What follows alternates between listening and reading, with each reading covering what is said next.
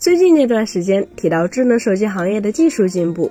许多朋友可能首先会想到的是那些刚刚亮相的新款旗舰 SoC，比如第二代骁龙八，比如天玑九二零零，比如天玑八二零零。比如这些新款 SoC 普遍带来了显著的性能提升，特别是在高负载游戏场景下的帧率和能效比，所以让大家对即将陆续亮相的旗舰新机充满了期待。当然，可能有一部分朋友更关注手机影像方面的进步。毕竟，随着索尼 IMX989 这款一英寸大底 CMOS 独占期的结束，今年注定会有更多顶级的影像机型升级这款传感器。再加上高通也预告过的两亿像素三星 HP2，以及专为骁龙移动平台进行了优化的索尼 IMX800，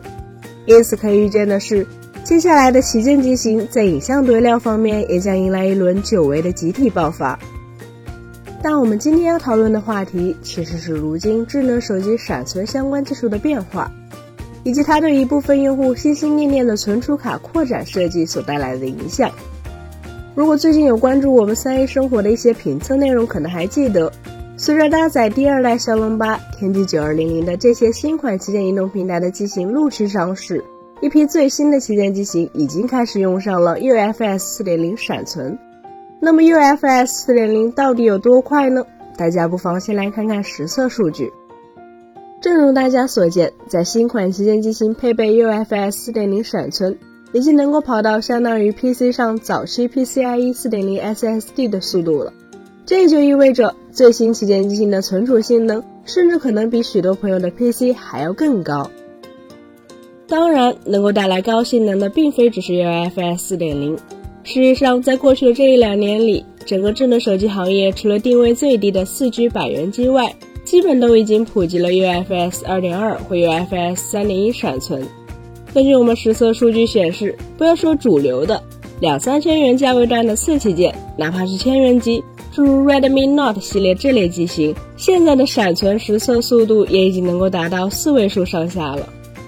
从闪存技术发展的角度来说，如今智能手机上的闪存不只是速度更快，它们还普遍基于新制程实现了更多的堆叠层数，而更多的闪存堆叠层数则会带来两个方面的影响：一是让闪存的容量成本显著下降，可以在有限的成本内做到更大的容量；其次则是让小容量闪存更不容易跑满主控的通道数，也就是说，制程的提升反而会让小容量闪存的性能下降。于是乎，这也就意味着，不管是出于成本还是性能方面的考量，如今手机厂商都不得不普遍配备更大容量的存储配置。特别是对于许多中端及以上定位的机型来说，二五六 G 起步甚至都已经成为了常态。作为从 MMC 时代就开始使用手机存储卡，甚至就在不久前才刚购入一块五幺二 G TF 卡的忠实用户，我们三 A 生活过去就已多次撰文。鼓励手机厂商在设备上保留存储卡扩展功能，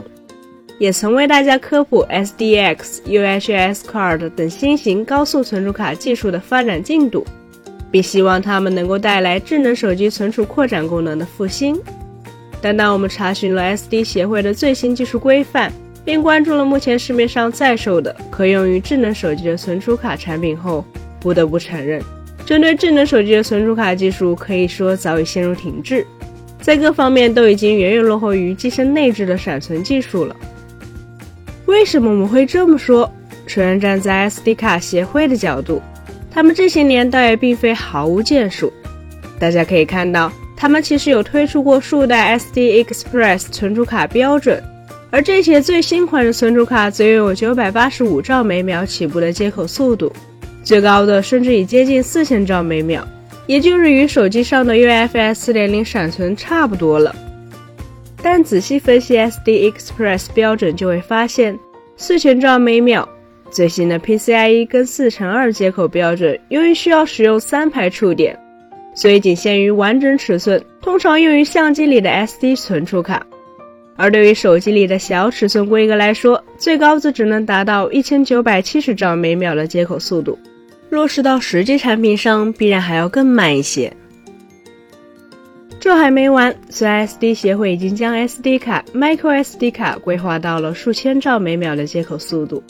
但如今在市场上，实际上哪怕是三百兆级别的 UHS- 杠二卡，都还远远谈不上普及。甚至对于绝大多数可买到的、可供智能手机使用的小卡来说，它们的实际读写速度至今都依然还停留在一百五十兆每秒读取、九十兆每秒写入的水准。于是这意味着什么呢？很简单，站在 App 开发者的角度去思考，就会发现，如今所面对的状况是市面上绝大多数机型，包括入门级产品在内，它们的内置闪存读写速度都已经是超过千兆每秒的水平。这就意味着，在开发 App 时，完全可以放心设计一些需要高速读写的场景，只要不是太过低端的老爷机，内部闪存的性能理应都能完全扛住。但是如果此时有哪个厂商为了迎合部分消费者的喜好，在手机上重新加入存储卡扩容功能呢？没错，不争气的存储卡相关技术，此时就会非常明显的成为手机的性能短板，甚至可能会引发难以想象的 bug。给日常使用带来大麻烦。即便是存储卡不直接用于扩容，而是仅仅被限制于存储一些音乐、视频等内容，过低的性能同样还是会造成使用中某些场景的卡顿，甚至是闪退。再加上如今智能手机的内置闪存技术依然在不断的快速迭代进步，而外置存储卡却始终雷声大雨点小，市场上几乎买不到高速的新型号产品。在这样的情况下，智能手机的存储卡扩展设计日渐式微，甚至被绝大多数厂商和消费者淡忘，自然也就会成为一个大的趋势。本期节目就到这里了，更多精彩大家可以关注我们三一生活的官网或全民大同名账号查询更多信息。咱们下期再见，拜拜。